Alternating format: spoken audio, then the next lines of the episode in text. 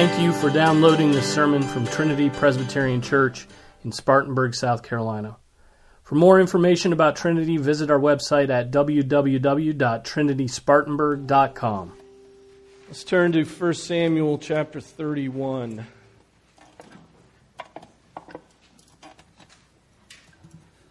This is the word of the Lord. Now the Philistines were fighting against Israel, and the men of Israel fled from before the Philistines and fell slain on Mount Gilboa. The Philistines overtook Saul and his sons, and the Philistines killed Jonathan and Abinadab and Malchishua, the sons of Saul. The battle went heavily against Saul, and the archers hit him, and he was badly wounded by the archers. Then Saul said to his armor bearer, Draw your sword and pierce me through with it. Otherwise, these uncircumcised will come and pierce me through and make sport of me. But his armor bearer would not, for he was greatly afraid. So Saul took his sword and fell on it. When his armor bearer saw that Saul was dead, he also fell on his sword and died with him. Thus Saul died with his three sons his armor bearer, and all his men on that day together. When the men of Israel who were on the other side of the valley with those who were beyond the Jordan saw that the men of Israel had fled, and that Saul and his sons were dead, they abandoned the cities and fled. Then the Philistines came and lived in them. It came about on the next day when the Philistines came to strip the slain that they found Saul and his three sons fallen on Mount Gilboa. They cut off his head and stripped off his weapons and sent them throughout the land of the Philistines to carry the good news to the house of their idols and to the people.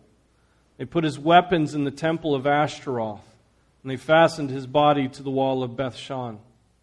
Now, when the inhabitants of Jabesh Gilead heard what the Philistines had done to Saul, all the valiant men rose and walked all night and took the body of Saul and the bodies of his sons from the wall of Bethshan and they came to Jabesh and burned them there.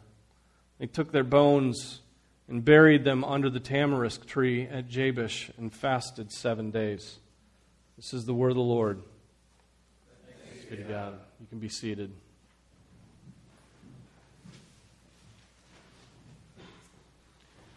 So, the book of Samuel in the Jewish Tanakh is not broken into two parts like it is in our English Bible just one big book of, of uh, Samuel.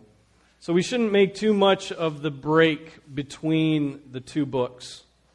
But the division at this point does make sense if we, um, if we take the two uh, Samuels as a whole. The focus is undoubtedly, I mean, if you, if you take all of it together, 1st and 2nd Samuel, the focus is undoubtedly on David, King David. But um, if you take this first Samuel, the first uh, part, the argument can be made that King Saul is the focus of this first part. And uh, although David is present, he takes prominence in this in 2 Samuel. So he, and that makes sense. He being the first king of the nation, selected by Samuel, and uh, and his priesthood. Uh, that makes sense that the first part of the book would be focused on on Saul. Let's review a little bit um, the life of Saul. We've just read of the of his his. Um, I won't call it a tragic end because it's a it's a just end. It's a prophesied end. It's a predicted end. It's the end of somebody who follows after his sin and gives his life over to sin. Um, but there is there is tragedy in it. Um, particularly when you, when you think of Saul's start and, um, and the humility with which he starts, but uh, certainly does not progress that way. But think, think of the life of Saul for a minute. Chapters 1 through 7 set the scene in 1 Samuel. It's all setting the scene. We, we read of the call of Samuel, we read, read of the, uh, the, his work as a prophet. But um, remember what we learned about Israel at that point. Israel is Ichabod, right? The glory has departed from Israel. The glory has departed. The Philistines have risen up. They've captured the uh, ark of God. The sons uh, of the priests, Eli's sons, are deplorable, right? They're, they're, uh, they are not committed to the Lord. But there's still a prophet. There's still Samuel. Chapter 8 Israel uh, demands a king. You remember why, uh, what they said when they wanted a king? They said, uh, Now appoint a king for us to judge us like all the nations, right? They wanted a judge, they wanted a king, they wanted a ruler that would judge them in the same manner as the kings surrounding them. And this thing was displeasing in the sight of Samuel. He was not happy with this. He knew what it meant. And then God makes it very clear what it, what it means. He says to Samuel, They have not rejected you, but they have rejected me from being king over them. So, in asking for a king, they're rejecting the king they already had, which was God Himself.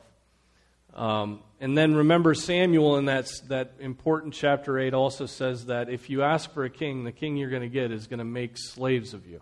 He's going to take from you, he's going to put your children into bondage and it is not going to go well. Chapter 9 Saul is chosen. Remember what it says about Saul in chapter 9. What kind of man was Saul? He was taller than everybody else by a shoulder, and, uh, and he was handsome. A choice man. Choice and handsome man, and that is the man that is chosen to lead. And it is interesting how it focuses on his appearance right? And, and that becomes a theme throughout the book. Uh, God judges the heart, but man looks on the, on the appearance, on the outward um, man. Saul is chosen. Saul immediately uh, he, he um, prophesies. Spirit is upon him, right? And uh, he defeats, defeats the Ammonites. Uh, things are going well early on in his, his um, reign. He is 30 years old when he begins fighting with the Philistines. He reigns for 40 some years. So the end of this book is 40 years later, and it's still the Philistines he's battling with. So the Philistines are a thorn in the flesh. Um, Jonathan, his son, is also uh, victorious. He gains victories versus the Philistines. And then you remember Saul gives him that foolish order uh, he gives all the army that foolish order that they, they're exhausted, but they're to fast. They're not to eat until um, the battle is ended. And Jonathan dips his, his uh, staff into honey and eats it. And Saul promises that he's going to kill his son Jonathan. And it's actually the people who intercede on his behalf, right? And turn Saul away from killing even his own son. So he's willing to kill his son, but the people intercede. And he's willing to kill his son to keep his foolish order. It was a foolish order, right? Uh, Saul then commits his great disobedience. You remember his great disobedience? It had to do with the Amalekites. God told them to destroy all of the Amalekites and all that they had, everything devoted to the ban. And yet, Saul kept back some, some produce, some, some uh, of the spoils to make a sacrifice. And uh, Samuel says to him, uh, and is speaking uh, for God, because you have rejected the word of the Lord, he has also rejected you from being king. So even at that point, that's uh, chapter 15, he is rejected from being king. Okay, David then kills Goliath while Saul refuses to attack, refuses to, take, to go forward into battle. David, as a young man, we're introduced to him, and he goes into battle. Jonathan's heart is yoked toward David. Um, they have a, a, a, a godly friendship, and they are loyal to one another and have taken covenants of loyalty to remain with another. Even while Jonathan, his son's heart, is turning to David, Saul's heart is turning against David more and more. Um, Saul, to the point where at this, at this time, Saul begins chasing David uh, around the kingdom in order to put him to death. He, um, so Saul is pursuing David. In that pursuit, you remember that Saul kills a whole city of priests to the Lord, the priests at Nob. And throughout that time, also, David continues to show him mercy. David remains loyal to Saul, even though Saul is not, not, uh, does not have his best interests in mind, we could put it that way, right? And so David is showing him mercy. And then Saul consults of the Lord, but there's no answer. Right? God has, God has left Saul to his own devices. And because the Lord wouldn't answer Saul, Saul consults with a medium, consults a woman, and that is after he has told the people that no one should consult mediums. So now he's willfully sinning against which, that which he knows to be the commands of the Lord. He's willfully going against that. And, uh, and he continues then to pursue David. Um, in battle, some 40 years after his first battle with the Philistines, he is wounded and kills himself in order to avoid shame before men. And that's something we saw of Saul all throughout. He was concerned about his reputation more than he was concerned about the reputation of the name of the Lord. You know, he, he, he, uh, he, wanted, um, he wanted to raise himself up rather than raise up the Lord. So you just think about the, the course of, and I, I mean, I've skipped over a lot of the things that we've hit throughout these sermons on 1 Samuel. But he goes from an obedient son looking for his father's donkeys, right? Just a, a humble and obedient son doing the work of his father to Israel's kin, uh, king, to a troubler of Israel with rash commands, to willful rebellion against God's commands, to murderer of God's men, the priests, to pursuer of the next king out of jealousy, to self murder. I mean, that's quite a progression, isn't it? Obedient son, Israel's king, troubler of Israel, willful rebellion against God's commands, murder of God's men, the priests, pursuer of the next king, and he would have killed him if God had given him the opportunity to, and then killing himself, a self murderer. So you think, you think about the life of Saul, and you remember we had to, we had to figure out and we had to talk about whether Saul was a, was a believer, right? Because there's, there are often times when Scripture says the Spirit was at work, the Spirit was on him, right, to prophesy. He prophesied.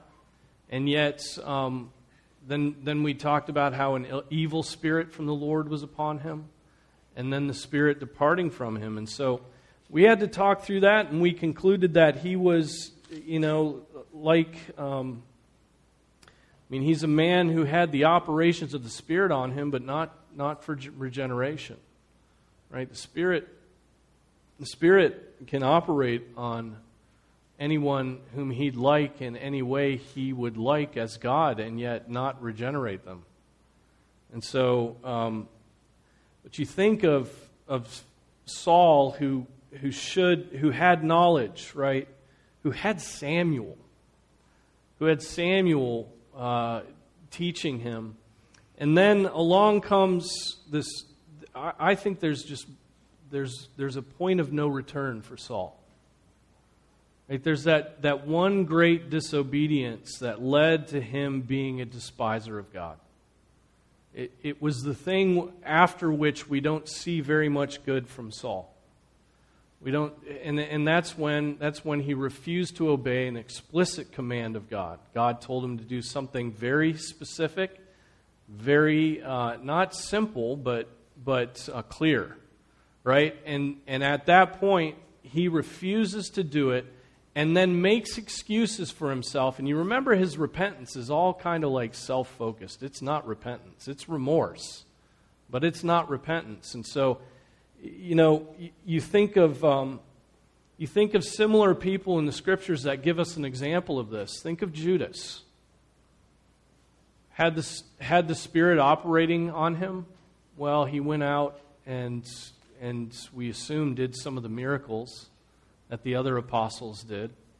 And he spoke of Jesus and he witnessed. And um, yet there was that one disobedience of Judas, that one disobedience where, where he, he decided it was better for him to have 30 pieces of silver than it was to be to follow Jesus Christ. 30 pieces of silver, and he made that commitment to, uh, to the, um, the leaders of the day. And what happened after that? He ended slaying himself in a field. He became a self murderer. Think of Esau, right? Similar. Uh, sold his birthright for one meal. One meal. He did a cost benefit analysis and thought, okay, I'll give up my inheritance for a meal. And then we learn from Hebrews that he sought for repentance with tears, but could find no place for it. He sought for repentance, but couldn't find a place for it. In other words, he, he just couldn't, couldn't bring himself to do it. Right? He sought for repentance, but couldn't do it. Then think of um, Ananias and Sapphira. Right? Ananias and Sapphira. They, they, they make one little, you know, they commit to the, to the apostles that we're going to sell this field and we're going to give the proceeds to the church. And they just hold, they make a decision and say, well, we're going to hold some of this back and not give it to the church. And, and they die. Right? They're judged very swiftly, and fear fell upon the whole church. Right? Fear fell upon the whole church. Make that one sin, and from that point, it is, um, it is no, no turning back. Any other think I can think of one other. You may be thinking of other examples of this, but think of Achan. Think of Achan in uh, at, uh, at Jericho. Right? Achan is, uh, they've been told, again, devote everything to the band. Don't take anything from the spoils. But Achan goes into a tent and, or goes, goes into the, the camp of the enemy and takes clothes and silver. Right? Changes of clothes, which, you know, that's, there's some wealth in that. And silver, and buries them in his tent. And at that point, he's under judgment, right? Uh, Israel is being judged. 30 some men fall the next, next uh, battle when they go into Ai. And then um, Joshua has to clean house, right? And what do they do? The whole family of Achan is uh, stoned to death. But it's those, those, those singular points, that one point of temptation where in these cases there was no repentance, though it was sought for. And they, they were under judgment from that point on. In Saul, it was that willful disobedience to a clear command of the Lord. With Judas, it was for money. With Esau, it was for a meal. With, with Achan, it was for money. And with Ananias and Sapphira, it was for money. Funny how times people choose money over following the Lord, and that's why Jesus said you can't serve two masters. Right? Think about this also. It's very hard to reject God and live with that conscience, that guilt. It's very hard to live with that guilt, to reject God. And these are people who, who knew something of God. They may not have been regenerate, but they knew something of God. They had been taught and so um, it, was, it was on their conscience, at least. Um, it is for those who have once tasted the good word of God and the powers of the age to come. Right? Hebrews chapter 6 talks about that. For those who have once tasted of the Spirit, that it is, uh, it is hard then to bring them back to repentance. Those on the rocky soil are those who, when they hear, receive the word with joy, and these have no firm root. They believe for a while, and in time of temptation fall away. Believe for a while, and then fall away when temptation comes. That, that's somebody who has the Spirit working on them, but not for regeneration. And then they, they, they taste something of the good things of God, and then in time of temptation fall away. That's what happened with Achan. That's what happened with Saul. Right? That's what happened with him. Time of temptation came, and he just couldn't do what God told him to do. and he falls away. But the Spirit explicitly says that in later times some will fall away from the faith, paying attention to deceitful spirits and doctrines of demons. 1 Timothy 4. Hebrews 3:12 Take care brethren that there not be in any one of you an evil unbelieving heart that falls away from the living God. That's that's a command to brethren, right? Make sure that there is not in you an evil unbelieving heart that falls away from the living God. So we have to examine ourselves. In all these cases, as with Saul, that falling away began with one sin that was a point of no return. One sin. It was some taste, some pleasure, some delight outside of God, right? Or, or outside of a godly context that became a new God, a new idol the idol of self, right? That's what Saul had. Saul wanted people to worship, people to worship him. He worshiped himself. He did not worship God. Saul lived for himself. He was a self pleaser, as Dr. Hollow would say. Right? All he did after a certain point was to that end. I've known people who have forsaken God for money I've known people who have forsaken God for opportunity. I've known people who have forsaken God for relationships. I've known people who have turned their backs on God for, for career. I've known people who have turned their backs on God for drugs and alcohol and for ease, for love of the world, right? For sex, for sodomy. I've known people who have left the church and have turned their backs on God for those very common things, right? For those things that many of you have an inordinate desire for, right? That all of us struggle against, that all of us are tempted by. And so, you must flee and pursue, right? You must flee these things and pursue. Flee sin and come more and more to love God's standard. Right? If we can't love God's standard, if we can't love holiness, then we'll never flee sin. But we want to come to love holiness. If you don't um,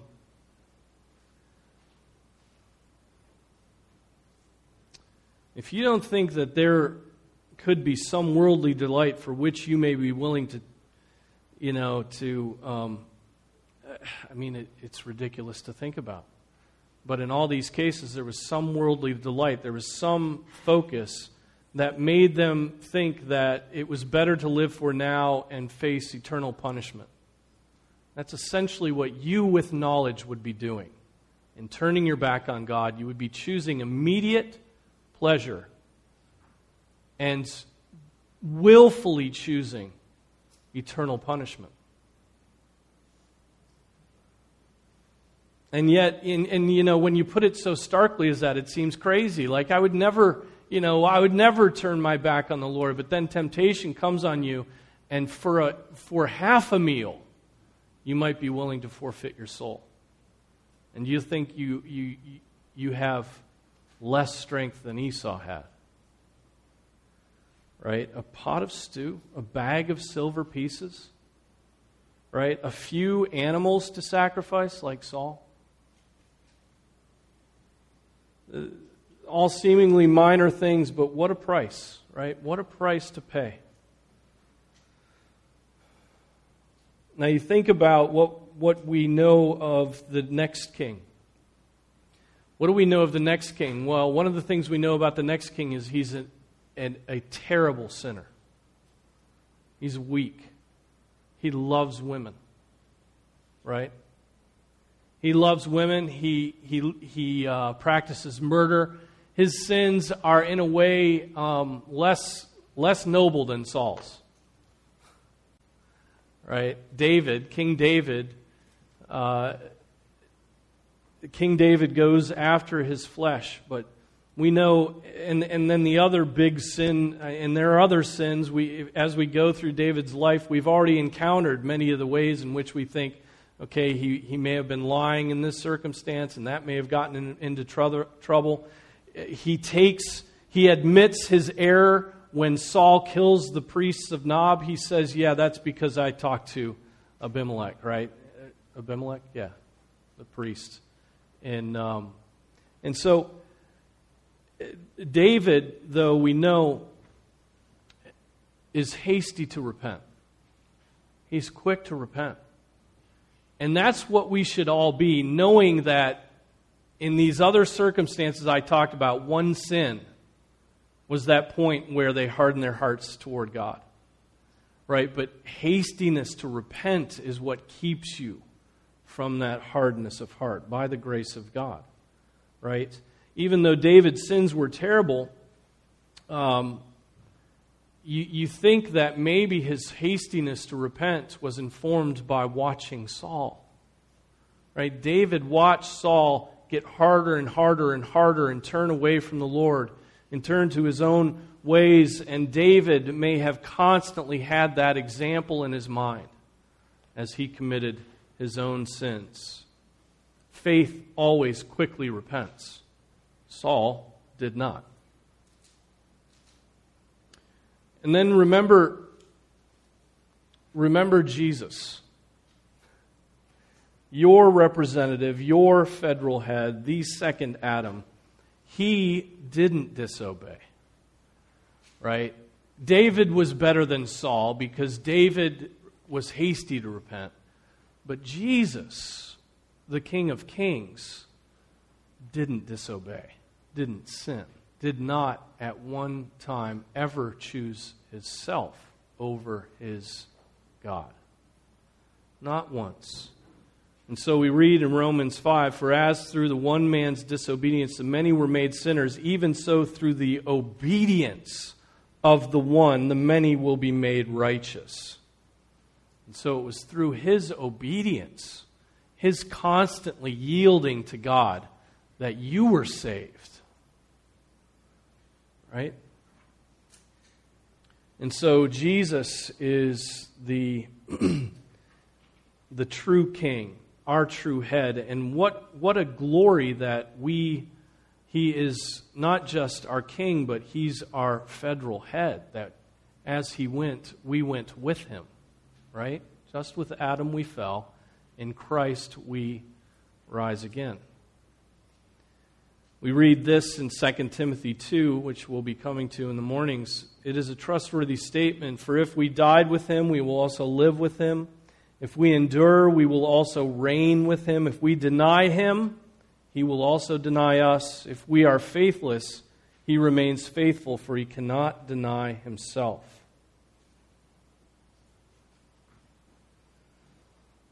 right? Th- those are glorious truths there. If we died with him, we're going to live with him. If we endure, we will reign with him. If we deny him, though, he's going to deny us. Right there is that statement. What did Saul do? He denied God. What did Achan do? He denied God. What did Ananias and Sapphira do? They denied God. And there was a point where they, they just were done with God. They had hardened their heart and turned. If we are faithless, though, right, faith is up and down, isn't it? Faith goes up and down. We, there are times when it feels that we are just faithless. Well, God is still faithful, right? I think you can go past faithlessness to denial. If you deny God, if you say, No, I'm done with God right? If we are faithless, if our faith is very weak, if it's almost extinguished, but not quite, never fully is extinguished if you are the Lord's. If we are faithless, He remains faithful. He can't deny Himself.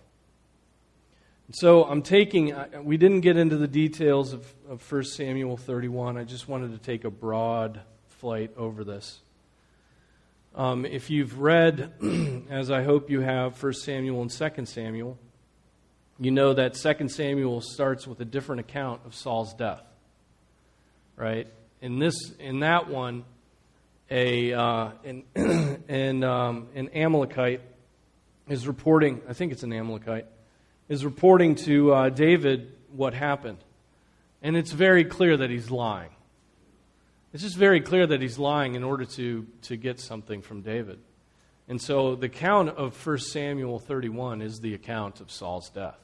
The account of 2 Samuel 1 is the account by a liar. Okay? Somebody who had something to gain by this. Well, he didn't gain in the end. David slaughters him.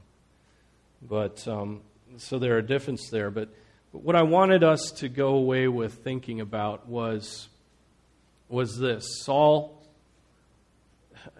it's this don't underestimate sin.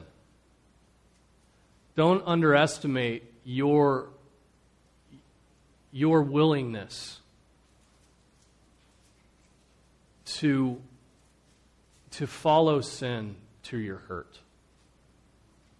Right? How many times have you given a pass for the sins that you've gone after up to this point? Which one of those sins will be the one where there's just not a return? There's, not a, there's no repentance that follows, even though you seek for it with tears, but there's none that comes. What, what, so do not underestimate sin. It so easily entangles us, doesn't it? It easily entangles us. But we're to fix our eyes on the author and perfecter of our faith. And so, do not underestimate sin, but then do not underestimate the power of God toward those who believe. Right? The power of God toward those who believe is the Spirit at work in them. Right? You can overcome sin. You can repent of sins that you have committed. You can confess your sins to the elders of the church and begin the long process of restitution and repentance and growth in the Lord. You can do that, and you must do that. That's what you must do, unless you, unless unless you think Saul's a good example to follow. Saul is not a good example to follow. Harder, harder, harder, harder. Kills himself. Couldn't live with the knowledge of what he had done, in a sense. Couldn't live with. I mean, it's shameful that his last act is him thinking about his reputation before other men. Don't let me die in the hands of the Philistines because they're going to parade me through the streets. They're going to make a, sh- you know, and he's thinking about his own reputation at that point. Would that he had said, I have sinned against the Lord.